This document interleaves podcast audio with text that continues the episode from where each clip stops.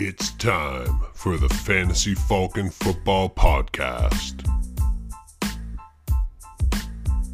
Woo! Welcome back, everybody. Welcome to the Fantasy Falcon Football Podcast. I'm your host, Kyle Faulkner, joined as always by my co-host Jeff Faulkner. And uh, oh, Jeff, Jeff, do we have you there? Are you awake, buddy? How you doing? Uh, uh, I am awake. I'm sad because we were just saying the Blue Jays are losing to the Yankees, and it's this is like do or die time. Uh, but I am awake. It's been a it's been a week for work, but I'm happy to be on air with you and talking about uh, week four already. We're halftime of the Thursday night game, past halftime now, and uh, yeah, already lots to talk about with injuries and lots to cover this week. So I'm excited, man. How are you doing? Yeah, I'm doing all right. It's been like you said, it's been a busy week. Um, you know, it's it's tough sometimes to balance everything that's going on, but uh, I always appreciate a couple times a week when I get to sit with you for an hour and just chat football and have some Falcon fun. Um, but uh, yeah, we're we're getting into week four, which does not seem possible. You know, last week I said, "Oh, it's going to be great." We go all the way to week 14 for the regular season, but I'm starting to feel a little antsy now. Like we're we're getting to the you know almost halfway point in a couple weeks here. So uh, I'm especially antsy because some of my teams are not really performing and need to get going. So uh, you know what? One week at a time, right, buddy? That's that's what it's all about. One week at a time. That's it. Win, win, win this week, and then uh, yeah, just turn it on from there. It's you know I have a feeling this week already. I mean, I don't want to give it away too much with the score here or whatever, but. Um, I just have a feeling, you know, it's week four. You know, you're betting, you do like your pick 'em pools, and you get ooh, week first week you don't really know, you get like eight or nine right, and then week two you get twelve, and then week three you get like thirteen or fourteen. And you start thinking you know what's up, and I just feel like the NFL is going to throw us a curveball this week. There's going to be all kinds of crazy games where the the wrong team wins, and uh, you know it, the parity is still alive in this league. I think it's not as uh, lopsided as it seems after three weeks. Yeah, it's funny. You know, the NFL kind of mirrors fantasy leagues sometimes. You look at rosters at the start of the season and think, oh, might as well just hand the trophy over. It's all over. But uh, you never know. That's why we play the games, right? Anyways, folks, uh, welcome in. If you're a new listener, welcome to the podcast. If you're a returning listener, welcome back, Falcomaniacs. Um, before we get started here, just a quick reminder in case you forgot, we are twice a week in season. We have a show coming out on Tuesday and on Friday. We recap everything, we give you our Rudy's, Rambos, our Munsons of the week. We preview the games, we give you the waiver wire, everything you need, all in one neat, tidy little package. So thanks for joining us, and uh, make sure you're getting both of those shows. Um, you can help us out a lot. Make sure you subscribe. Uh, if you can review, that would be great. And more important than that, get out there and share, share, share. Like the kids at school say, share, share, Sugar Bear. Get that show out there. Um, anybody you know who likes fantasy football and having fun, recommend the Fantasy Falcon Football Podcast. Thanks very much. That's it, man. We're 65 episodes into this thing, and we're doing the jersey swap. It is slim pickings in these mid 60s. Uh, so this one's going to be very quick. Number 65, your choice is Erik Karlsson of the NHL or Hall of Famer Gary Zimmerman of the Denver Broncos? Who are you going with?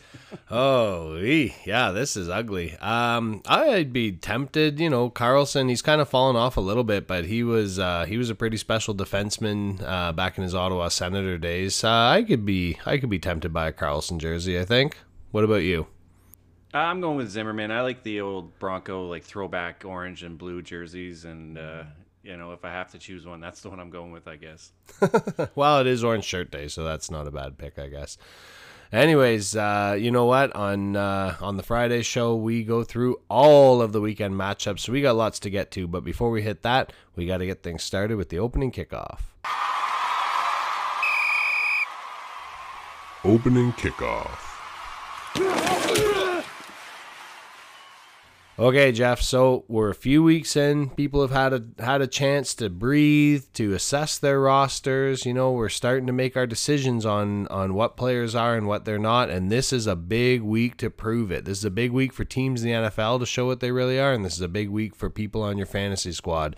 So let's talk about some of the players that we're maybe most concerned about, or some of the players that we think um, have the most to prove this week. So why don't you get us started off with your pick at quarterback? Who's got to show something at quarterback this week?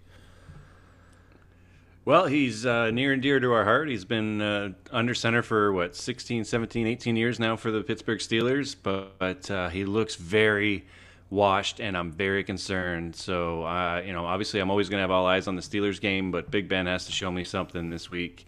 Um, yeah, I know the O line's not great. I know the defense is banged up, but uh, Big Ben looks every much every part the you know 20 year veteran that's trying to hang around. So, Big Ben, he's going up against Green Bay, who's obviously got a great offense, and it's going to be tough to hang with them. But yeah, I want to see something from number seven. I like that pick. I don't like what's been happening. Uh, it's it's hurting me real bad. And you know, we talked about the offensive line struggles, and we had two more guys get hurt this past weekend. But uh, you're right. If he wants to hang with the MVP, he's going to have to sling the ball a little bit. And uh, so far, we haven't really seen that. So hopefully, he can step it up a little in Week Four. Uh, my pick for somebody who's got to show it is Justin Fields. He's he's got a favorable matchup. He's going up against the Detroit Lions, but uh, you know we kind of joked about it, but he's a rookie. It was his first start, but uh, it was not great. And I'm only going to put a bit, I'm only going to put some of the blame on Fields' shoulder. I thought some of his decision making wasn't great. I thought there was certainly times that he held onto the ball far too long. But uh, some of that also has to has to come down to the coach and to the play calling because what you've got is a young, dynamic playmaker. He can make plays with his arms, but more than that, he can make plays with his feet and you just kind of hung him out there to dry and made zero adjustment and put him into a put him into a situation where he can fail. So this is a prove it week for me, for Justin Fields and for Matt Nagy. Prove to me that you can coach at the NFL level, that you can make adjustments at halftime when things aren't working and protect your players and put them into a position for success because that was not good. Woof. Was terrible. It was terrible. Nick Foles is probably going to start this week, by the way. Well, um, Andy, we're going to get to it, but Andy Dalton's been practicing, so we actually don't know. It might be, might not even be uh, Fields' chance to prove it. He might be a healthy scratch. We'll have to see. Um, yeah, let's get to the running back position though. So, who do you have? Who's got a who's got to show you something at running back this week? Uh, Miles Sanders, Philadelphia against Kansas City. Kansas City has one of the worst run defenses. If I think it may even be the worst run defense in the NFL right now.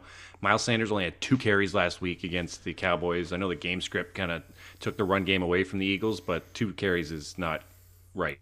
I mean, other than having health issues, you really should be getting more totes than that. So, uh, yeah, I think they're going to try to get him the ball, and uh, if it doesn't work out that way, I'm going to be really concerned about him moving forward. Well, and you know, game script got him out, but unless the game script changed two series into the game, there's no, absolutely no excuse to say he had two carries. Two carries for 26 yards, by the way, so 13 yards a carry. That's pretty good efficiency. Um, but uh, yeah, no, I agree. This has got to be uh, this has got to be a make it for a guy who you know only a year ago we were talking about as a potential workhorse. And speaking of guys that we were just talking about as potential workhorses, I've got Johnny T, Jonathan Taylor against the Miami Dolphins. It's not a cake matchup, but uh, you know where he was taken and the hype that he had coming into his second season, the way he finished last year. Now I talked about it in the offseason. He had the same kind of thing as David Montgomery, super favorable schedule and he blew up. And for some reason, all offseason, people took credit away from Montgomery because of his schedule and said, oh, well, it's because he had easy teams. But then on the other hand, they would turn around and say, oh my gosh, Jonathan Taylor showed that he's going to be the new face of running backs in the NFL because he did this and this and this the last five weeks of the season. Well, we got to see something here, Johnny. Your team needs you. Your your quarterback is like basically just yarn uh, from the knees down at this point. We need some help he needs you to establish that ground and pound and get things going against the Dolphins. So let's see what you got. I like that pick too, and I, you know, he's a guy I loved in the offseason. I've can kind of not loved what I've seen so far though. Uh, wide receiver position, we've talked about this guy every week. You ask me what to do with Allen Robinson, and I say keep being patient. He's too good to not break out. Well, he's facing Detroit. I don't know who's going to be quarterback, like we mentioned earlier, but uh, he's got to show me something this week. I hope they try to get him the ball. He's too good. He's too good. I'm already seeing on fantasy Twitter people saying trade Allen Robinson to this team and this team or this team just to get him an opportunity. But uh, yeah, I don't know. Allen Robinson, please show me something this week. Absolutely. He, like I said the other day, he is killing you if you're rolling him out there. Uh, but it's so hard to put a guy like that on the bench. Um, my pick for wide receiver is Robby Anderson, a guy who he showed up in a big way when he got to Carolina.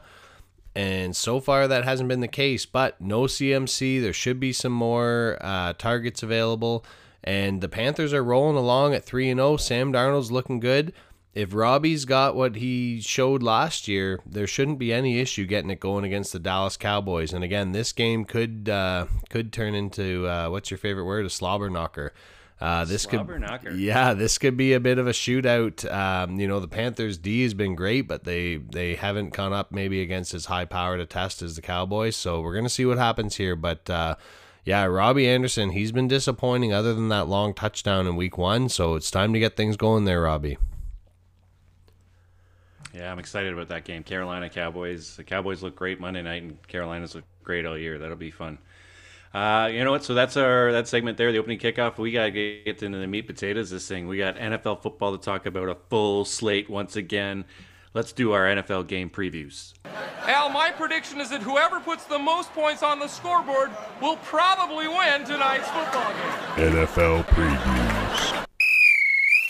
So first matchup, this one is you know I looked at it really quick and I'm like, oh, no brainer. And then I looked at it a little more and I'm like, oh, maybe not so easy. We got Washington football team heading into Hotlanta to face the Falcons. Both teams are one and two. 47 and a half point over under with Washington being a one and a half point favorite on the road. Uh, but both teams, let's talk about both teams. Both teams are bottom third in the league in offense and defensive rankings. Not impressive at all. Obviously, Fitzpatrick went down early for the Washington football team, but yeah, they're, they're not getting what they expected. We're not out of uh, you know fantasy wise out of Gibson and and even McLaurin's really only had one big game. So um, yeah, not great there. And Fal- Falcons have just been a hot mess on both sides of the ball. It's been obvious since since the opening snap, uh, which was expected uh, from my end, anyways. Uh, I don't know. Yeah, what's more surprising? Atlanta O struggling or Washington D? For sure, for me, it's the Washington defense struggling. I think uh, I expected Atlanta to be one of the bottom th- three teams in the league this year, uh, but I expected the Washington D to be the top defense in the league this year. And they're giving up chunk plays. They don't look dominant. Even the D line, you know, we talked about it a lot this offseason. Uh, we thought it was going to kind of ruin games, and it hasn't done that yet. That could happen this week, and then you know everything will be chill. But uh, until they do, I, I you know I am concerned about them. Um, Gibson's missing practice time with shin issue. I'm not really worried about that yet. I think that's more maintenance thing, but um, it's something to monitor because this guy's kind of been banged up his whole career. Uh, as far as starts in this game, obviously Calvin Ridley, Kyle Pitts. I am not sure now. I want to maybe you know if you have another option, if you drafted Pitts early when you had to, basically, and then took another mid-round tight end, um, I may swap him out this week. Um, I don't know. I don't know. How do you how do you feel about Kyle Pitts this week? Well, uh, we were talking actually before the show, so I ended up as much as I didn't think I would. I ended up with Pitts in two of my leagues, in my dynasty league and in another league where we get a rookie pick. Um, I ended up with the third pick in both, and I took Pitts. And one, I actually just traded him away, not because I don't think he's going to go off eventually, but it just was a good opportunity. Uh, in the other league. I have a hard time sitting him though. I, I feel like I need to just keep rolling him out. I'm not sure that this is the week that the breakout might come. But um, you know, he's he's shown himself to not really play like a traditional tight end, so I'm almost treating him like a high end rookie wide receiver. But uh, it's it's not a confident move, and if and if I need stability at that position, then he can't be the guy that I put out there because, like you said last week, until a few minutes to go, he was a goose egg. That's it. Uh, Mike Davis is the running back still in Atlanta. I don't love that situation. I don't love him this week either. I'm probably not starting him if I can. Um, as far as Washington, though, Antonio Gibson, you're going with Terry McLaurin for sure. Logan Thomas is up there in tight end rankings, so you're starting him as well. Um, Cordarrelle Patterson is, uh, you know, a definite maybe. I don't really know what to think about him. Uh, he's had some nice weeks, but it's still Cordarrelle Patterson.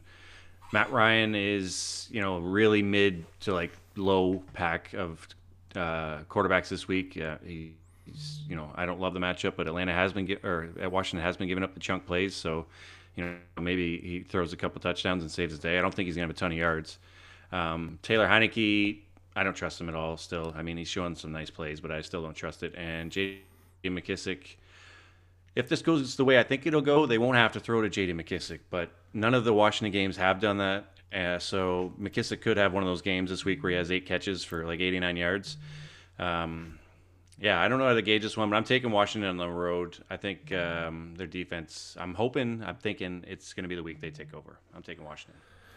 Yeah, I'm uh, going the other way. I'm going Atlanta in this one. I think that uh, I think that the passing game steps up a little bit. That Washington defense, like you said, they look beatable, and that kind of alarms me. You know, earlier you said what's more surprising, and it's definitely the Washington D.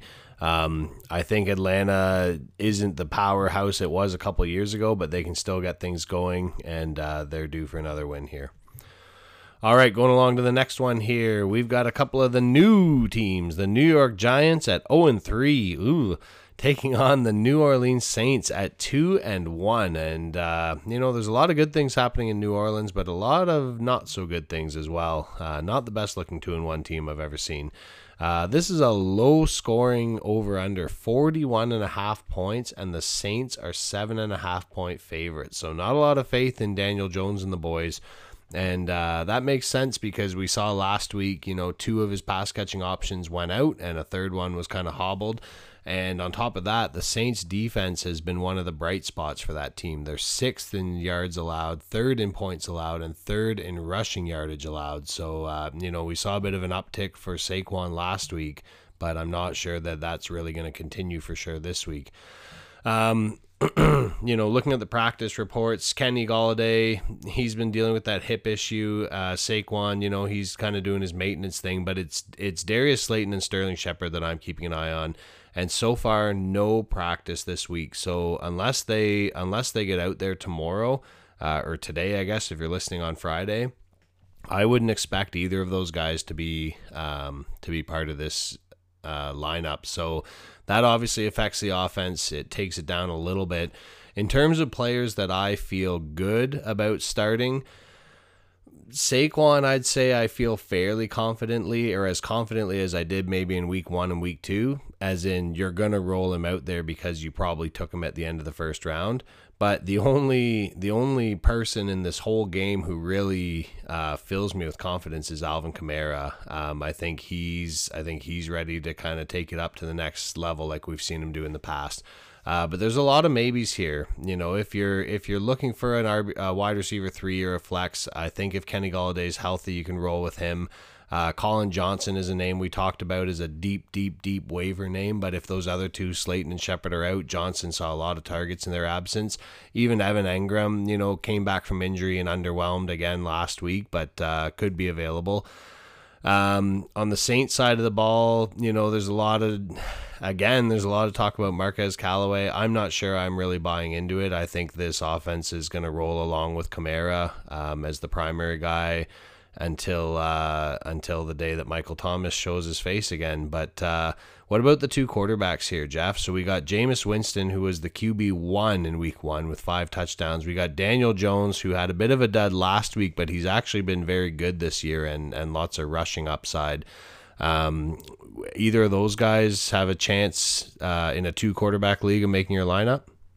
Yeah, I could see me starting. Yeah, either one of them is my quarterback too. I think uh, Jones will do enough on the ground, even if he doesn't have the greatest passing day. But, um, and I think Winston will be better than the you know two weeks ago was terrible, but he, he's been pretty good at the other two games. So I think he'll have enough. So I'm comfortable with either one of those guys as my QB two for sure. As a totally hypothetical question, would you rather start Daniel Jones or would you rather start Jimmy Garoppolo against the Seahawks? Uh, probably Daniel Jones because we've seen some poaching happening in San Francisco, and that could be the difference between the two. Okay, just gonna make a little change to my lineup here.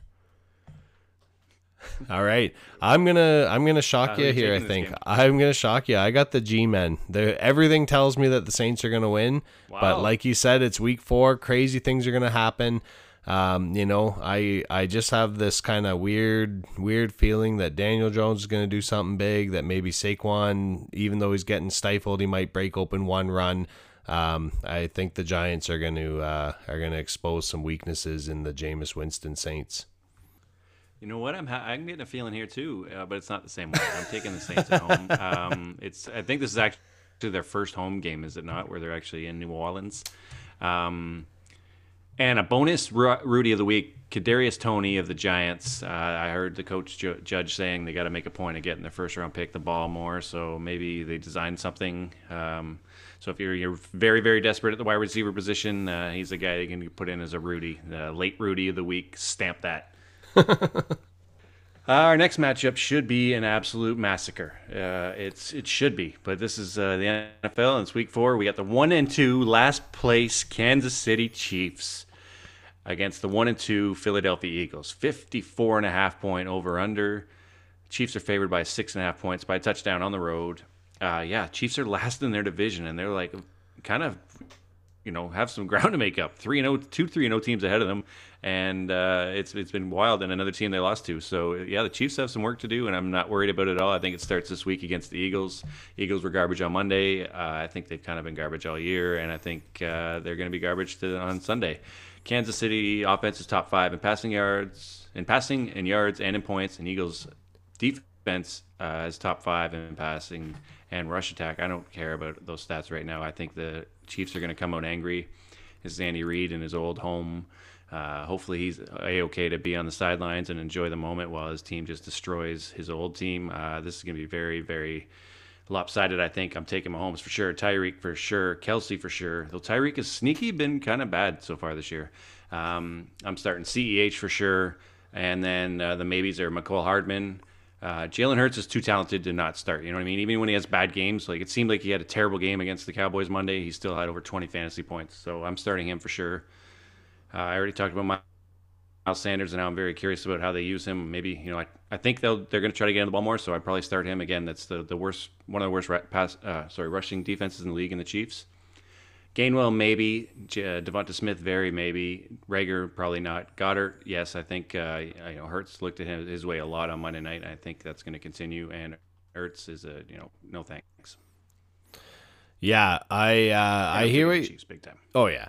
I hear what you're saying about Tyreek. I think the thing with him is last year we kind of maybe got tricked. Last year he made us feel safe putting him out there every week. But going into last season, that wasn't really the narrative, right? It was he's going to either win you your week or he might have eight to 10 points. Um, and, you know, every wide receiver goes through this. It's, it's, almost unheard of that you have a star wide receiver who just produces, produces, produces. So uh, if you're a Hill owner, I'm not panicking whatsoever. And if you're not a Hill owner, I'm trying to make them panic and maybe get a little trade action before things really take off. But uh, I got the Chief. Oh boy, this I don't even want to talk about this one. All I need to tell you is that uh, the Houston Texans apparently still have a football team, and uh, they're going to Buffalo, and uh, the Bills are 16 and a half point favorites. I believe that is more points than the Giants are projected to get. Uh, that is the biggest um, that's the biggest uh, plus minus I've heard in a long time. Uh, 46 and a half point over under. So that tells you exactly what uh, what Vegas thinks is going to happen in this game. It's not going to be good, and uh, the weather's not going to be good. It's looking like it might be a rainy day, which is a bit of a bummer. Well, it, it's going to make for a good, you know, slog it out football game, but a bit of a bummer for fantasy because a lot of the weapons that we want to say yes to are in the passing game, right? Josh Allen, Stefon Diggs, Cole Beasley, uh, Manny Sanders, Brandin Cooks. It could be a tough day if it's cold and rainy in Buffalo. Um, but uh, the Bills' offense finally, finally broke out in a big way. I almost put Josh Allen as my player to prove something, and by prove something, I mean put up a six touchdown performance this week against a uh, you know a high school JV squad. But the Bills' defense has just been outstanding. Um, they're going to dominate Houston. There's not not a lot to love in uh, in the Texans lineup, but if you've got Brandin Cooks, he's been a machine. Um, there's a lot of maybes though. The running game in Buffalo, you know, we talked about Zach Moss as a pickup. If you if you went out on your waiver wire and found Zach Moss, or if you found a low ball trade, or maybe he's been sitting on your bench, do you think he makes your lineup this week? Yes.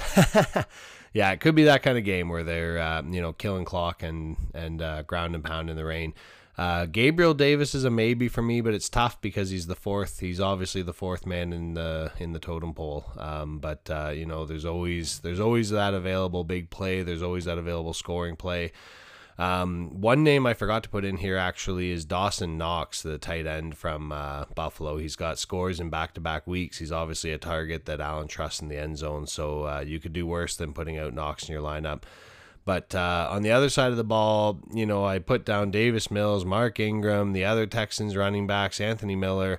I'm staying away. This is not the week to get cute. Maybe you pick up one of those guys if you got a deep bench and you stash and see, but uh, I'm I'm not. I don't even. I couldn't imagine a scenario where I'm desperate enough to roll one of those guys out. I'm going with the Buffalo Bills. Yeah, me too. I think the Bills D I don't uh, is you know an obvious start there. They may be the D one this week after uh, they're going to destroy Davis Mills and these guys. So Bills by a lot at Ralph Wilson or formerly Ralph Wilson Stadium. Um, all right, let's get into a game that should actually be tight and could go either way and should be a lot of fun fantasy wise. The 3 0 Carolina Panthers going into Dallas to play the 2 1 Cowboys, 50.5 over under, with the Cowboys being four and a half point favorites. Um, Cow- Cowboys offense has been top five or six in every measure, passing top 10, except passing, sorry, they're top 10 in passing. Um, dude, uh, the Panthers D is one of the most fun to watch. I watched last Thursday with Whammer, who is a huge Panthers fan, and they bringing these guys D linemen in and out. They're all fast, quick, and like all over the quarterback every play. So I love watching their defense. It's number one in yards against, and passing and rushing. Number two in the and points allowed. And um, you know they got their tests. It's uh, their their their work cut out for them. And this is a big test this week against the Dallas Cowboys. Uh, look who looked great against the Eagles, but it was the Eagles, right? So I can't wait to see how this one plays out. For sure, you're starting Dak, you're starting Zeke, you're starting Cooper, you're starting Lamb. Chuba is going to be the man. Uh, I'm starting him for sure. DJ Moore as well. Uh, I'm pretty okay starting Sam Darnold as well. He's shown me enough that, um, and I think this game could be a shootout. So I'm starting Darnold if uh, as you know in two quarterback leagues for sure. One quarterback, I don't, I don't think I will, but you know he's right near that kind of like kind of border, the cusp there of, of one quarterback or QB two. Um, Robby Anderson is a very maybe. We talked, yeah, we talked about that earlier. Uh, Tony Pollard, uh, a little dinged up. I don't know if he's actually. I think he's got a questionable tag right now, so keep an eye on that. Cedric Wilson is a hail mary. Dalton Schultz, you know, got more looks than I thought. It's been uh, an even split with the Dallas tight ends up until last week, and they favored Schultz a little more. He was a big breakout candidate last year, and now he's coming off that injury. Maybe he's getting a little more comfortable. Um, you know, you could do worse at tight end than Dalton Schultz, as I'll say. Um, as far as the game, I'm taking the Cowboys at home. I don't think the Panthers are going 4 0 on the road. Yeah, no, I agree. They're uh, three and zero is a good start for them, but I don't see four and zero. I think the Cowboys, uh, you know, they clicked a little bit last week, and uh, that's what you know. That's what good matchups like the Eagles will do for you. It lets you kind of run through things like you're running against a shadow squad. So I think they figured some things out. I think the offense is going to roll, and they're going to uh, get the win. This next matchup is also going to be a good one for fantasy football. We've got the Cleveland Browns, the team that some people are calling the best in the league. Not me, uh, not me. I heard Jeff say that, but not me. Uh, Cleveland Browns at two and one, taking on the Minnesota Vikings at one and two. It's a fifty-one and a half point over under, and the Browns are two and a half point favorites. So just a field goal in this one. Um, the Cleveland run game has been almost unstoppable, and the defense has been almost unmatchable. And that's, you know, their team's identity. They want to control the ball, they want to control the game, they want to take it out of the hands of your playmakers. Um, Minnesota's offense, though, has looked great. They've been top 10 across the board, but the defense has been in the bottom third of the league. That was the story last year as well. Um, so something's got to give here, right? We've got Cleveland's uh, outstanding defense and Minnesota's hot, high-powered offense. Um, Dalvin Cook is a name to watch this week. Obviously, he was out last week, and uh, Alexander Mattison rewarded people who went out on the waiver wires and picked him up. Uh, he's been limited, but he has been practicing, so he's kind of trending towards getting in there this week. Um, so when we're looking at the uh, when we're looking at the players that for sure we're going to put in there, you know the uh, the Lightning and Thunder, the Nick Chubb and Kareem Hunt in Cleveland. Those guys both have to be in your lineup. Hunt showed you why why he's the most valuable uh, quote unquote handcuff in the league last week. Uh, Kirk Cousins, the way he's been playing, you know, even against this defense, I'm rolling him out with confidence. He's been a almost a top five quarterback every week. Um, if Dalvin Cook is in, I'm rolling him out there. You've got to. If he's not, then then go back to the well with Mattison and then the two receivers, uh, Jefferson and Thielen for sure. Um, but there's a few names on the maybe list. Baker Mayfield, for me, he's a no. Um, you know, even though even though the Browns have looked good, even though the defense for the Vikings have looked bad, I I just don't think that he's going to uh, have enough of the game in his hands to really make a big impact on your fantasy lineup. Um, Odell Beckham. I'm gonna give him a yes, honestly. Um, you know, Jarvis Landry out and and uh, Odell's first game back in action last week, and I thought he looked pretty good. You know, for how uh, for the troubles he's had staying healthy and coming off that knee injury, I thought he looked pretty good. And then two more names that you could maybe even go out there and get. Uh, at least one of these guys, Austin Hooper, um, has seen. You know they have a crowded tight end room, but he's kind of reemerging as the as the main go to guy, and uh, gives you that touchdown upside. And then KJ Osborn. He hurt me last week. I called him my Rudy after two big weeks, and he put up a dud. But uh, if you need somebody in your lineup, I'd go back to the well with Osborn. I think he's going to get targets, and uh, the Browns defense is going to have their hands full with that receiving trio. This one we're not on the same page on. I'm I'm going a little bit with the underdogs here. I'm going with the Vikings. I think that uh, I think that Cleveland's going to get upset in this one. Interesting. Well, I think you know obviously we've talked about Justin Fields and how much he struggled last week. I think you know some of the credit has to be given to the defense, and I think it was kind of their coming out party. I think they're going to make it very uncomfortable for Kirk Cousins and uh, make him, you know, force some throws that he doesn't want to make, and, and, and they just could lead to turnovers. I'm taking the Browns on the road, and uh, yeah, we shall see. This one will be one of the ones where we differ on, which I love. Um, our next matchup, the Jacoby Brissett revenge game. Everybody's circled this on their calendar. I'm sure, you know. when the season's schedule came out, everybody's like, "Ooh, when does he play?" him?" so Indianapolis Colts at 0 and 3 which is shocking. Um, going into Miami to face the one and two Dolphins, 42 and a half point over under. Dolphins are two and a half point favorites at home. Uh, both teams have been pretty underwhelming on both offense and defense. Carson Wentz isn't 100%. Jacoby Brissett isn't the starting quarterback, so not ideal scenarios. Both of the uh, quarterbacks. I'm starting Jonathan Taylor. I'm starting Michael Pittman. I'm starting Mike Gesicki. I'm starting Myles Gaskin. Um, I'm starting probably Nyheim Hines in this one, and that's probably it. I don't love anybody else in this matchup. Not really a big fan of Zach Pascal, even though he's shown some flashes. Uh, Carson Wentz, Jacoby Brissett themselves, no, thank you. Uh, Waddle, Parker, Fuller. Uh, Fuller had some deep targets, but I didn't love the connection. It seemed like Brissett really kind of zoned in on his tight end, and uh, Malcolm Brown's a no thanks. I can't see the Colts going 0 4. I just can't do it. So we're going to differ on this one as well. I'm taking Indy on the road. Yeah, see, I just don't think they've got enough going on unless, like you said, unless Taylor, you know, becomes the focal piece of this game. I don't, uh, I don't like what I've really seen, and now, uh, you know, missing a big, a big piece of their O line out with injury. I don't know. I think that uh, I think that what we saw from the Miami defense last year is kind of the same from what we saw with Washington last year, and both have been underwhelming, but uh, both have the potential to step up. And if they bring their if they bring their game against a hobbled Wentz and a weakened O line, uh, they're gonna Indy's gonna have their hands full. So.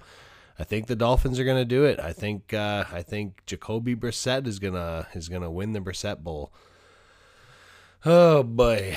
All right. Well, this next one should be pretty quick one. Uh, Tennessee Titans 2 and 1 taking on the 0 and 3 New York Jets coming off of a pretty tough loss last week. It's a 43 and a half point over under and the Titans are six and a half point favorites. Um, the only thing about the Titans that I don't like right now is their passing offense, and uh, the Jets I just don't like anything. They honestly remind me of like a Pop Warner team.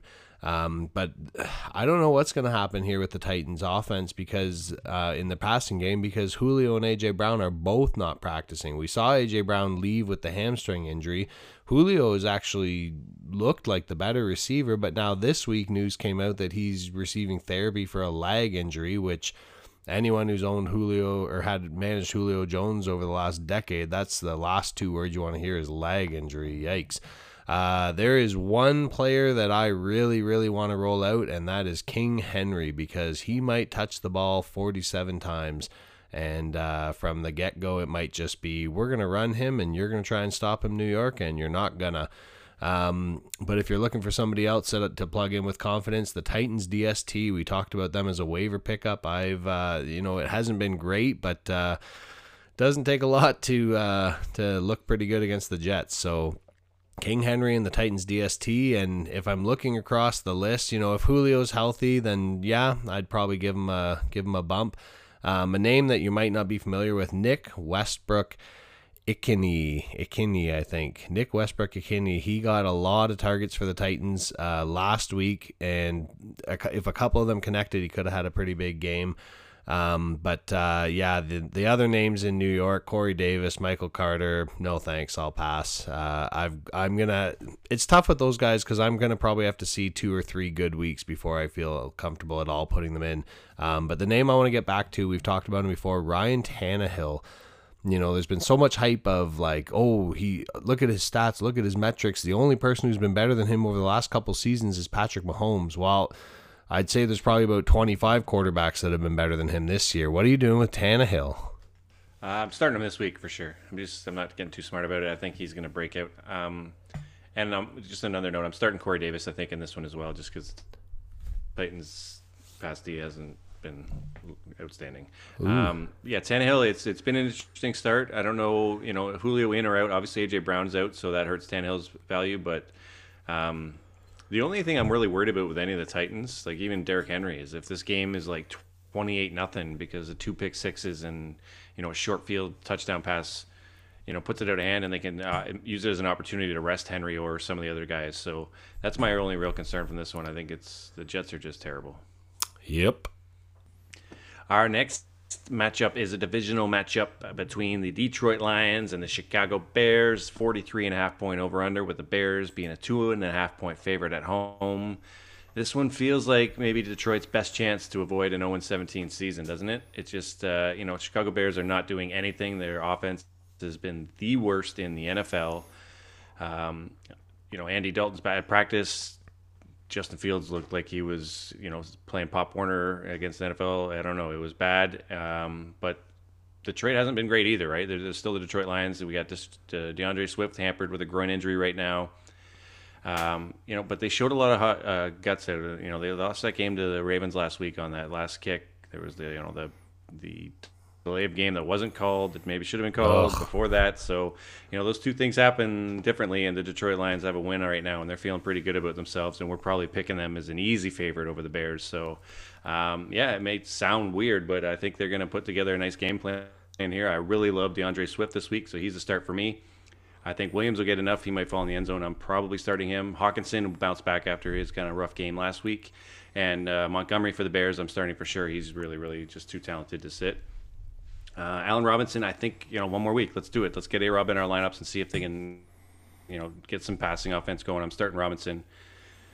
If it's Fields or if it's Dalton, I'm starting Robinson. But if it's either one of them, I'm probably not starting the quarterbacks if I don't have to. Um, Jared Goff is a you know borderline QB two. Kalif Raymond, no. Darnell Mooney is not. Uh, I'm not starting two Bears receivers receivers. I'm barely starting one with Robinson, so no thanks. And I don't know about either D in this one. You know, the Bears D hasn't been as good as I hoped they would, and the Lions D has been better than I thought they would be, but I don't know if it translates to fantasy relevance. So I'm kind of avoiding these Ds this week. Yeah, I'm taking the Lions on the road. Uh, yeah, I'm avoiding as much of this lineup as I can. For me, if I had Allen Robinson on my team it's a tough matchup to say it, but if there's a better option, I I would be okay with putting him on the bench and just saying I've got to see the targets, I've got to see at least the potential for a good game. Um, but uh, yeah, I'm with you, man. I think this is Detroit's chance to put a one in the wins column. I'm going with the Lions, and uh, it's gonna hurt me on Sunday. I think when they lose again. All right, this though is like if there if there was a polar opposite to the Detroit Lions and Chicago Bears, it's got to be this game. The Arizona Cardinals at 3 and 0 taking on the LA Rams at 3 and 0, 54 and a half point over under. The Rams are four and a half point favorites. I am excited to watch this game. Both of these offense are high flying, two quarterbacks just doing what they love to do. The Cardinals defense has been a big surprise though. Um, you know, they put on that show in week one with all the with all the sacks and whatever, but uh, they've actually been a little bit better than the Rams D, which seems unfathomable. The Rams were like the standard for the last couple seasons. Um, this is going to be a good game, and there's going to be a lot of fantasy points. Uh, Darrell Henderson's been back at practice. That's a big boost for that Rams offense to be able to balance it with a bit of running, and he's looked pretty good. I think it's kind of a pain tolerance thing with him. He's got the rib injury.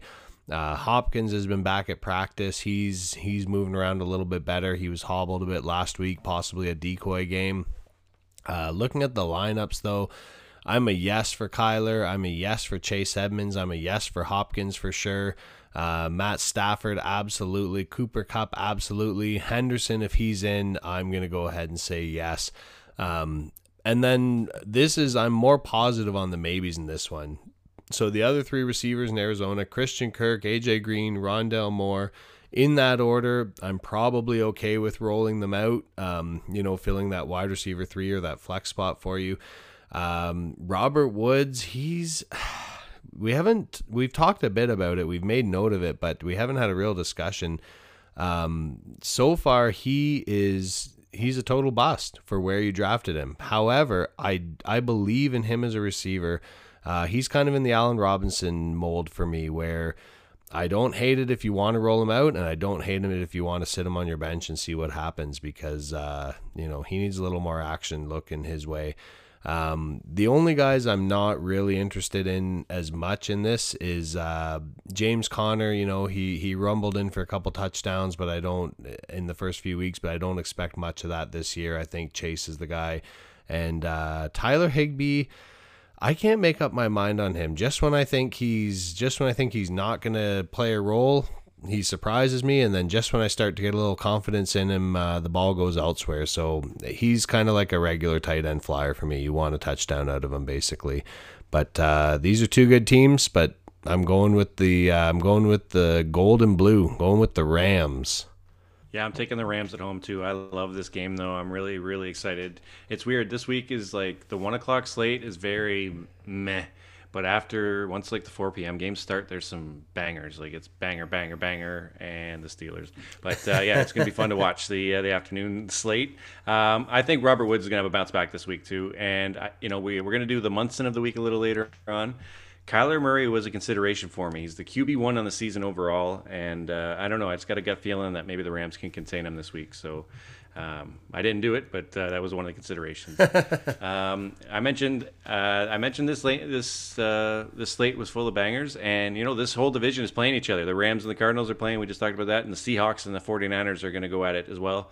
Uh, it's a the Seahawks are currently one and two. The 49ers are two and one, coming off that devastating loss uh, get to the Packers on the last second of Sunday Night Football. Um, 51 and a half point over under in this one, with the 49ers being a two and a half point favorites on the road. Uh, both these teams' offenses have been up and down. Seattle's D can't stop anything, especially the run, which Shanahan loves to do. Unfortunately for him, Elijah Mitchell's still limited, and they're on their 30th running back. Uh, you know, it could be Trey Sermon's show, but you know, he only got 10 totes last week, so let's see if they have any more trust with him. Uh, as far as Seattle, uh, Everett's on the COVID list. Lockett was out today. DK was limited, so you got to watch those guys. It was a hip injury for Lockett, which is not great, um, but it was great to see him playing after what looked like it was a serious injury. And uh, back to San Francisco. George Kittle's not practicing right right now, but I'm not too worried about him. He can kind of go without practicing. Um, so I'm starting Russ for sure. Starting Lockett if he's in. I'm starting DK for sure.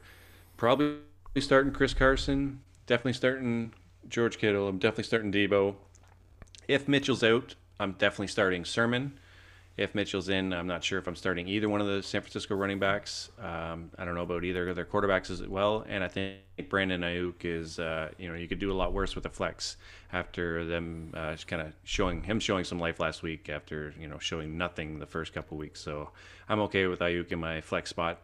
I think this game is going to be a lot of fun. Um, you know, Russell Wilson's just amazing, and I love Shanahan. I love him after a loss even more at home, so I'm taking the 49ers at home.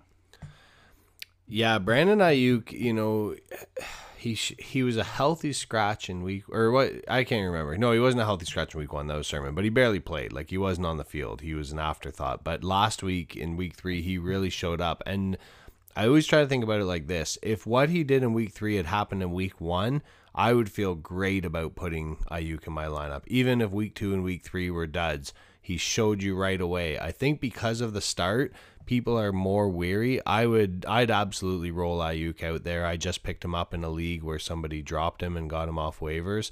Um, you know, which is uh, a little lesson, hopefully, in not uh, overreacting to week one or week two. Um, I think with the two receivers, you know, Lockett, he was out today. He came back in that game, which was encouraging. He had a limited practice. Keep an eye on what happens tomorrow. Uh, DK popping up with a foot injury. I don't like that at all, but uh, he did practice in a limited fashion. Um, but uh, George Kittle, you know, he kind of, we didn't really, we kind of glazed over it, but he did get hurt at the end of that game. And uh, the fact that he's not practicing and just with his injury history, um, you know, we've talked about it. The way he plays the game is so violent. He comes right at you and he almost causes some of his injury himself. Um, that bears watching. So, uh, you know, just in case he's one of those big three tight ends, if you're relying on him, you might need to have a backup plan ready to go. But uh, I'm going the other way. I'm going with the Seahawks. I think I think Russ is going to cook. I think he's going to get things done. Uh, I don't want to talk about this Oh, next man, one at all. Why At do all. we have to face this? I know. It's, Well, uh, and you know what, Falcomaniacs, I need to, uh, I need to, I need to backtrack a little bit because week one, I was, uh, I was crowing pretty big. You know, I kind of went at all the people who talked about how bad the Steelers were going to be this year after they took down the big bad Buffalo Bills. And uh, it's possible I may have been a little hasty because uh, they are not looking good. We talked about the Freaky Friday with the Cincinnati Bengals there, and uh, just I don't know what it is, man. The offensively, it just feels it feels slow. It feels stagnant. It feels like Ben, you know, can't do the things he wants to do. Um, I don't know if you, well, I think in our one group chat you saw the play uh, and during the game where he tried to roll out and uh, basically just tripped over his own feet. And I have not seen an adult hit the ground that hard tripping. Like he didn't know what was happening. It looked like a sniper got him from the top of the stadium, just hit the ground like a ton of bricks. It was like the grape lady. Have you seen the grape stomping lady video? Oh yeah. Ooh, ooh, ooh. I think Yeah, that's the what- noise he I'm made. sure he made that noise. That's the, yeah. oh, oh, man, poor guy. but uh, you know, all that aside, um, the Packers are starting to roll. The Packers are. I told you after week one, R E L A X, and they're starting to move. And uh, you know, Aaron Rodgers did an Aaron Rodgers thing last week, and I don't think the Steelers are going to be able to put them in a position where he has to do an Aaron Rodgers thing. It might be a Jordan Love thing because they're resting Rodgers because they're up by five scores. But uh, we'll see what happens. Both running backs a little dinged up for Green Bay. Actually, Dillon popping up with a bit of a back injury, so he he may be one to watch if you're thinking of rolling him out in a flex. Although I don't think I'd be doing that at this point. Um, a little bit of good news, at least for the Steelers. Diontae Johnson, um, you know, got a full practice, so he missed last week's with that knee injury, but we talked about he avoided serious injury. Uh, he got in a full practice. Juju and Claypool both limited. I think Deontay, if he's there, you got to roll him out because they're going to be playing catch up and passing the ball. I think the number one receiver for the Steelers, Najee Harris, 19 targets out of the backfield last week. Uh, he is a go, go, go, go, go. Um, you know, on Green Bay side, for sure, you're playing the big three Rodgers, Adams, and Jones. Put them in your lineup. And, uh, honestly, if if Chase Claypool's healthy and his hamstring is healthy, I'm putting him in because Ben, if he's got anything left in that noodle arm, he's going to be taking some shots trying to make a big play. And uh, you know, big big play Claypool. He's the uh, he's the guy to go to. Um, other than that, though, I don't really like it. If Diontae's in and Juju's hurt, I don't like him as a uh, I don't like him as an option. And uh, none of the other Green Bay guys are really uh, really turning my crank here. Robert Tonyan, MVS, no thanks. Um, but uh, yeah, I don't even want to. Do I have to pick a team? Do I have to say it, or can everybody just assume what I'm saying? No, we Because know I don't like it. Yeah, I got to find a cheese hat. Packers, and I, my son just made a new friend. His dad's a Packers fan. You know, it's just uh, Packers are going to win by 100. So I'm putting that out in the universe, hoping that T.J. Watt just ruins this game, and you know, the defense can get back to itself. But I'm putting it out there that we're going to get destroyed. It's obvious. So, um, yeah, I'm taking the Packers as well. this next game is going to be awesome, and uh, it's the two and one Baltimore Ravens going to Denver to face the three and zero oh Denver Broncos. The 44 and a half point over under. Broncos are 0.5 point favorites. This is going to be awesome, man. I can't wait for this game. Baltimore rush attack is number one. Yeah, yeah, yeah. yeah. So they have been for what two and a half years now. Um, the pass attack is yikes. Denver's middle of the pack on O, but their D has been, you know, elite. It's uh, Von Miller just one player of the month. They've had a pretty easy schedule, which is, you know, should be said, but they're still put, doing what they should be doing in the NFL. Um, so yeah, I can't wait to watch this game. Uh, Melvin Gordon's been limited, but there's no real concern. His workload has gone up every single week, which is, as a Javonte Williams owner has not been fun to watch, but it's just the case. Melvin Gordon's usage has been going up. And uh, so, yeah, I'm not too worried about him. Obviously, with uh, KJ Hamler out, Tim Patrick, and the passing game in Denver, um, Tim Patrick and Courtland Sutton are the one two, and then you know it's really hit or miss after that. You got Cort- Noah Fant and the running backs. Um, so I, you know, Teddy Gloves has been awesome this year. I li- really like the pass attack for Denver, even though the stats don't kind of back that up. Um, but I have been impressed with Denver's offense. So uh, as far as who I'm starting in this one, Lamar Jackson for sure, no doubt about it. Mark Andrews, yes. Melvin Gordon, I'm starting. I'm starting Noah Fant. I'm starting uh, Courtland Sutton, and I'm starting Tim Patrick. I like both of those guys as well. I'm very concerned about uh, Ty'Son Williams. You know, he showed flashes in the first couple weeks, and then the workload last week was very concerning. Hollywood Brown, when those drops, is, you know, I think a bounce back is going to happen, but Rashod Bateman is also in the picture now, so that's a consideration. Um, I don't know what kind of you know role he'll have in his first week coming back from that injury, but he is eligible um, to potentially play this week, so keep an eye there. Um, I'm not sure I want to start Teddy um, against the Ravens defense, which is kind of you know it's banged up, but it's still pretty good. And uh, I don't think I'm going to start the Denver's D this week because uh, Lamar Jackson. Um, as far as the game, I'm taking the Ravens on the road. Yeah, I uh, so I've talked about it. The Broncos D I had in all of my leagues. I drafted them in every league. I loved that opening schedule, and obviously it uh, you know kind of came to a came to a top this past week against the Jets with the big shutout and the big performance. And um, going into the season, my plan was okay, get to get through week three, and then we'll drop and make some pickups. But I will tell you the truth, Jeff. I'm not a guy who likes to carry more than one defense, and I've got the Titans defense rolling in most of my leagues here against the Jets. Uh, but in three of my four leagues, I actually just held on to the Broncos D because not to play, but I want to see what happens against this team because if they can put yeah. up a strong performance, you might have you might have a team that you can just roll out there with confidence against almost anybody.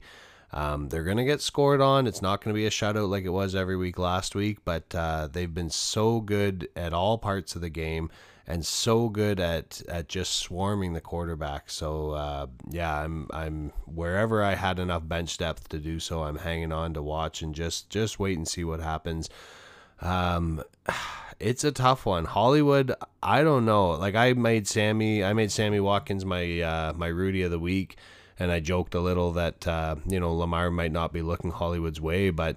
The other thing of it is that uh, you know the pass coverage for the Broncos is going to be all over him, and, and I don't know that I've I've seen enough of him to be able to really take down those top coverage guys. I think the Broncos have something going here. I think they're going to. Uh, I think that they're going to roll to four and zero, oh and they're going to take this game down. Which I did not think oh, I'd man. be saying at this point in the season. Yee. Well, if it does happen, like man, that'll like it's they're the team that everybody's going to go, wow, we were wrong about them. They'll be four and zero. Oh, they'll beat the team that beat the Chiefs. Uh, you know, there's a lot of narratives to this, and the Chiefs, man, four and zero behind Denver, who's doing this. That'll be it'll be fun to watch watch how that division plays out with the Raiders at three and zero oh as well, and the Chargers playing so good. Um, yeah, I can't wait to see what happens here. If they if the Broncos do pull this out, they're going to move up a lot of power rankings. I'll say that. Oh yeah. I love this next game. I have been waiting for this next game since the day the schedule was released. This is like if you could ever make a movie about one game in the 2021 season, this is it. Everything about this game is going to be amazing, probably except for the actual competitiveness of the football game itself. We've got the Tampa Bay, the Tampa Bay, the Tampa Brady Buccaneers at 2 and 1 rolling into Foxborough taking on the New England Patriots. Tommy's coming home, baby. Daddy Bill, get those arms open. Here I am. Uh, it's a 48 and a half point over under, and the Bucks are a touchdown favorite in this one. Um, he's coming home for the first time since leaving.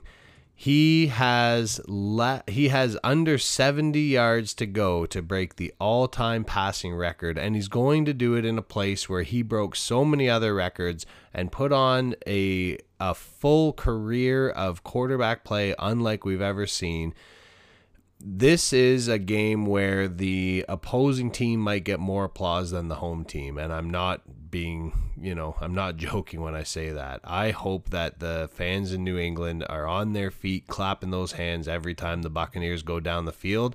And that's going to be a lot. They are the top team in the NFL in points scored, the second most in passing offense. Everything's good except they're rushing. And, uh, you know, I wouldn't worry too much about that. Uh, New England's offense is struggling under rookie Mac Jones. Um, but uh, you know, as usual, Bill Belichick's defense has been great. But uh, I don't think they, I don't think they've got what it takes to uh, to hang with the big boys here. Um, one thing to watch this week, you know, this is a revenge game, not just for Tom Brady, but uh, for Rob Gronkowski. And uh, don't forget Antonio Brown. Very, very brief stop. Uh, put up one one great game in New England. Showed up, did great. Oh, out of the league again. Um, but uh, yeah, but keep an eye on Gronk. He hasn't practiced this week. You know, we saw him get banged up. He did come back in the game. Uh, Antonio Brown just tonight uh, brought off the COVID list. So if you've got him, we're recording Thursday night. So if you've got him on your IR, you can put him back in your lineup. Um, this one hurts for the Patriots. So we talked about James White and that hip injury. Um, as of today, he's actually been announced he's done for the year. So uh, that's a tough one, and um, you know you you wonder how many more years a guy like that has going in his career. So hopefully he can bounce back from this injury. But uh, there's a lot of yeses. There's a lot of yeses on the Buccaneers side. Tom Brady, yep. Chris Godwin, Mike Evans, Antonio Brown, yep. Rob Gronkowski, yep. Bucks D, yep. I don't like a lot of the maybes. Um, the two, the two that I could possibly see myself are the two wide receivers in New England, Jakobi Meyers and Nelson Agholor, especially with James White out. Um, they're going to be trailing, they're going to be chasing, they're going to be trying to get rid of the ball. You can't run on them at all. So Damien Harris, go away. You're not part of this plan. Any of the other New England running backs that you might pick up because White's out, uh, I wouldn't put them in your lineup this week. But uh, Jakobi Meyers, Nelson Agholor, maybe if you need to, but uh, I would avoid Patriots offensive players at all costs in this one. And Tom and the boys are going to get things done. I think Brady's going to do something special in this game, and I think the Bucks are going to win it. Oh, it's almost like it's extraterrestrial. It's kind of special. Uh, I've never been more sure of anything in my life than Gronk scoring a touchdown in this game and doing a Gronk spike. Um, and you know what's going to be interesting too and fun to watch is you know, remember the year they went 18 and one or whatever it was, and mm-hmm. they were just smashing teams, and they would never take their foot off the pedal. You know, Brady would have eight touchdowns or whatever it was. They'd be up by 72 points in the second quarter, and Brady would be out there doing the kneel down at fourth qu- quarter kind of thing. I think it's going to be the same thing. I think Brady is just going to dominate from the f- opening whistle to the very last snap, depend no matter what the score is and uh, just almost like a homage to the you know the the Patriots winning years. So um, yeah, this is like you know made for a movie, like you said. This is unreal. 68 yards to break the passing record at his old home for it's silly, right? But it's gonna be fun to watch, man. Now we got to talk about another game after that one, man. We should have flipped the, the order here. We got the Raiders at 3 and 0 against the Chargers 2 and 1. 52 and a half win over under Chargers 3 and a No, this game's going to be awesome too. Obviously, there's uh, you know two teams in the AFC West who are playing really good football right now. The Raiders have snuck out some wins and are undefeated and the Chargers are 2 and 1 after beating the, the Chiefs last week. So, they're feeling great. 52 and a half point over under. Chargers are 3 and a half point favorites at home. Uh, the Raiders are airing it out, man. They're top in total yardage, um, passing yards in the NFL. Derek Carr's leading the league. He's playing amazing football, probably the best of his career. Uh, but the Chargers are no joke either, right? This game, yeah, it should be a dynamo. I like that a lot. Uh, so the big question here is Josh Jacobs. He's highly questionable, um, which is tough because the Monday Night Football game, right? If you don't have somebody else in Monday night's game that you can start, you know, you kind of kind of make the decision without knowing for sure if he's going to play. But that's what happens with Monday Night Football. So keep an eye on that. Um, Peyton Barber sounds like he could get a pretty heavy workload if Jacobs is out, and then maybe not Kenyan Drake. So uh, it's really interesting to see how that plays out. Um, and Keenan Allen is limited in practice, but I'm not really too worried about him at all. He's he's you know been around the block, so I'm definitely starting Derek Carr. Man, he's a no-brainer now. Darren Waller is definitely a starter. Um, Justin Herbert, no-brainer. Mike Williams, no-brainer. Like these guys are having amazing years, and they're being used in different ways. Like especially Mike Williams. You know, we were not sure about him coming into the season they, have changed his role. They kind of told us about it. They, Joe Lombardi told us he was going to use him in different ways, and they're absolutely doing that. Herbert's got his trust, and uh, or vice versa. And uh, yeah, I expect big things to continue as long as he's healthy. Um, Austin Ekeler, no doubt about it. Keenan Allen for sure. Um, the maybes are, you know, they're definite maybes for sure with the the running back situation being so un, unclear in uh, Las Vegas. So Drake, Barber, you know, if Jacobs is out and you're desperate, I have no problem starting either one of them in a flex. Henry Ruggs is making more and more plays every week, so I'm, you know, I, I think he could do worse, and I would not start Jared Cook, even though he, he almost had a touchdown last week. All that being said, I think I'm taking the Chargers at home and uh, giving the Raiders their first loss, but this game's gonna be a lot of fun. Man, you talk about uh, you talk about Barber and how kind of unexpected of a situation. What are you doing, Raiders? You brought in Kenyan Drake. Already that didn't make a lot of sense when you have Josh Jacobs. You he's the highest paid backup running back in the league basically. And then your starter goes out, the thing that you pay him to do, and you've got Peyton Falcon Barber carrying the ball 20 times. What are you doing? Holy moly. Yikes. Um, yeah, this is uh, it's part of me thinks it's not going to be a great game, but the way the Raiders are throwing the ball, I think it's going to be back and forth. We've seen them pull some magic. We saw it last year, even when they beat the Chiefs. Um, you know, the one team that uh, upset them. But I don't know that they've got enough in it. I don't know that their defense can slow things down when Justin Herbert's playing the way he is. And I'm with you. I think the Chargers are going to hand the Raiders their first loss and uh, and go to three to three and one. And uh, we're gonna we're gonna have some tight football coming down the stretch in that division there. Well, uh, we've got the you know it's Thursday. You know what that means? We've got our buddy Tyler jumping in here with some uh, contributing sit starts and avoids. So let's do his segment with a sitting start.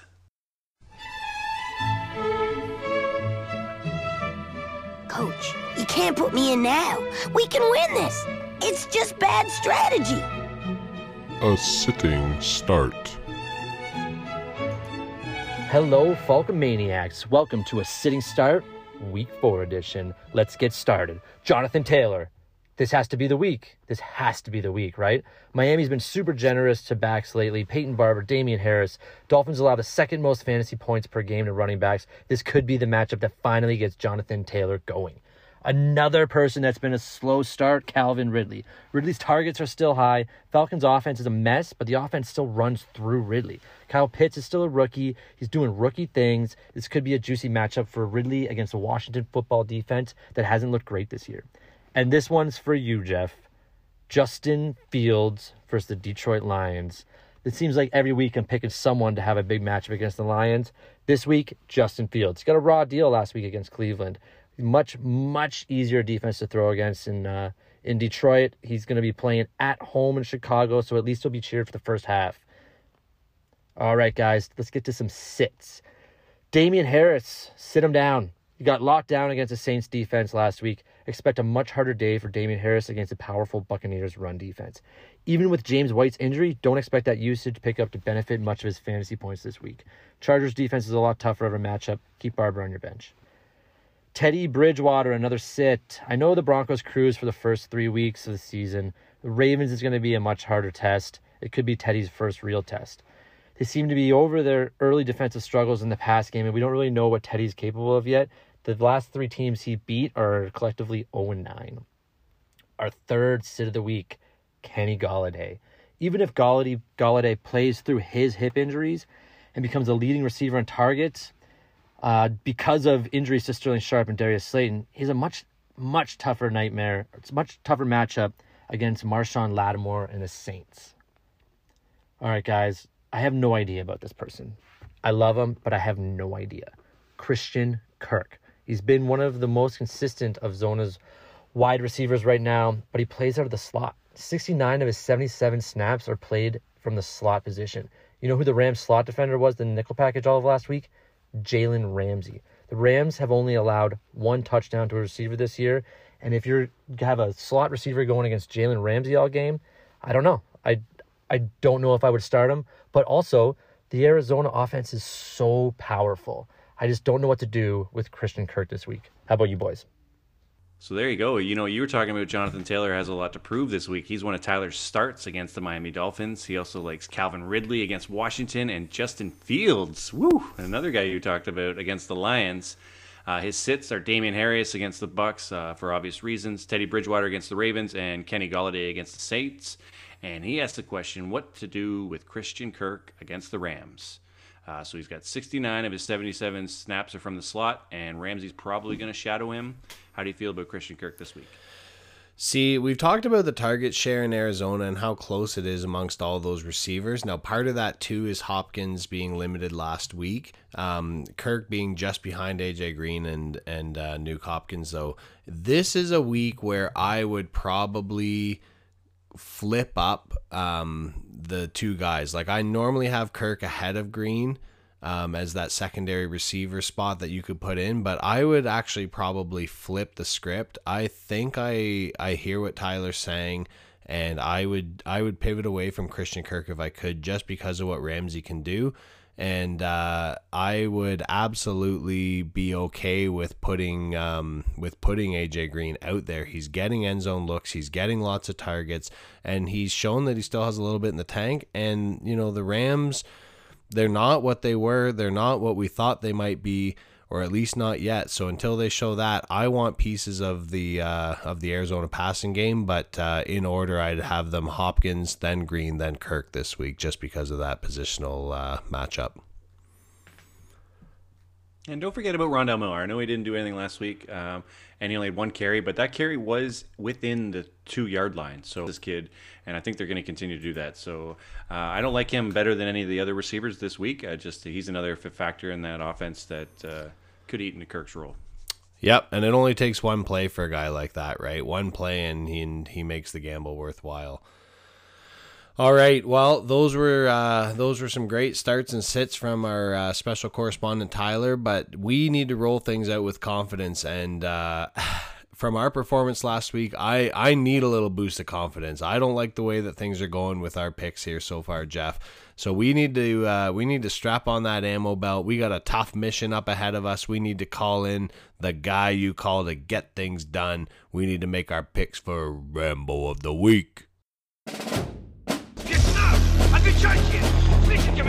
Hey, listen. The fantasy fucking football Rambo of the week. Who are you? The worst nightmare.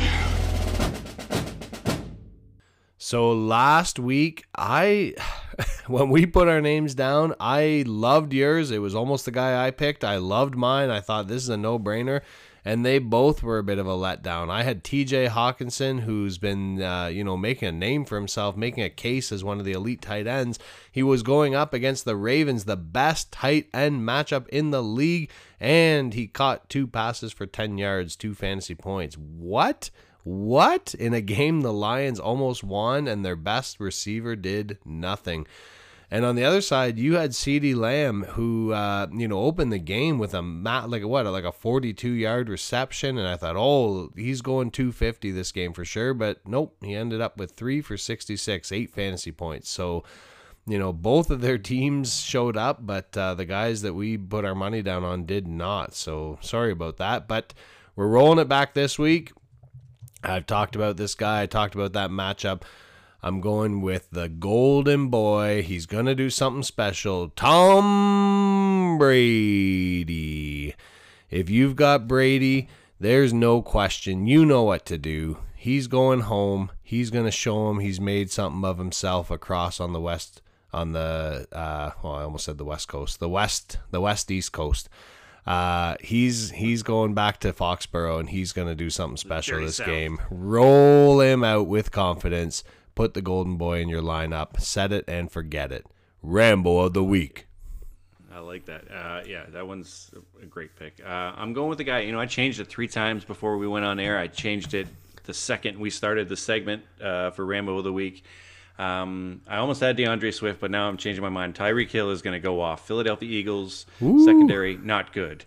Uh, Kansas City Chiefs are not happy, and I think they're going to go off. I said I kind of convinced myself when I did that breakdown. I'm taking Tyreek Hill to have one of his big Tyreek Hill type games. He is my Rambo of the week. I don't know. I have a quote, but it speaks like this.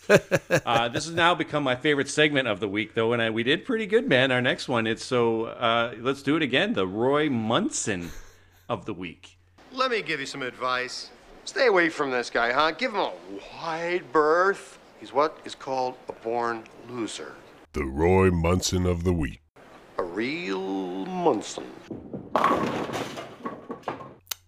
Yeah, we're really good at picking the so, yeah. uh, the duds.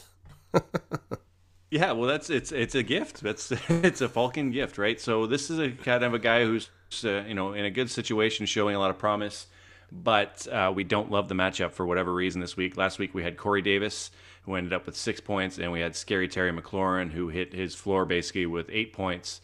Um, only four catches for 62 yards. So we're pretty bang on with the guys that aren't good. Um, who are you going with this week, big fella? Oh, this.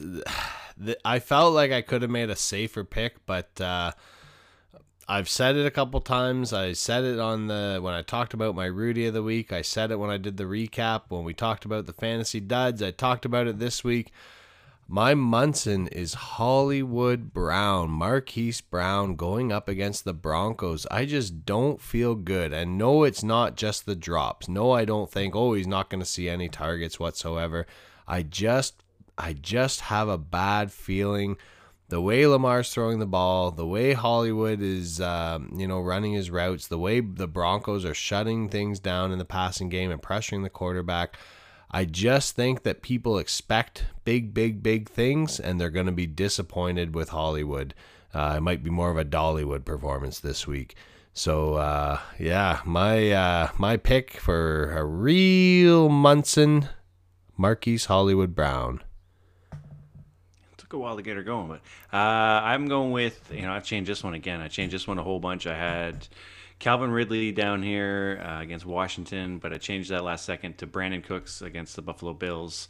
Um, yeah, I just think the Bills D is going to smash. And Brandin Cooks, even though he's been putting up numbers with everybody, I think that comes to an end this week. Kind of feels like a cheat pick, but uh, you know, Brandin Cooks has proven us wrong every single week. Um, but I think this week he does not. So I'm t- taking Brandin Cooks as my Munson of the week. Give him a wide berth. Oh, well, you know what? Man, why did I say Florida's on the West Coast? People aren't going to listen to this show anymore after that. This isn't fantasy geography. Sorry, folks. It's like putting out a fire with a paper bag.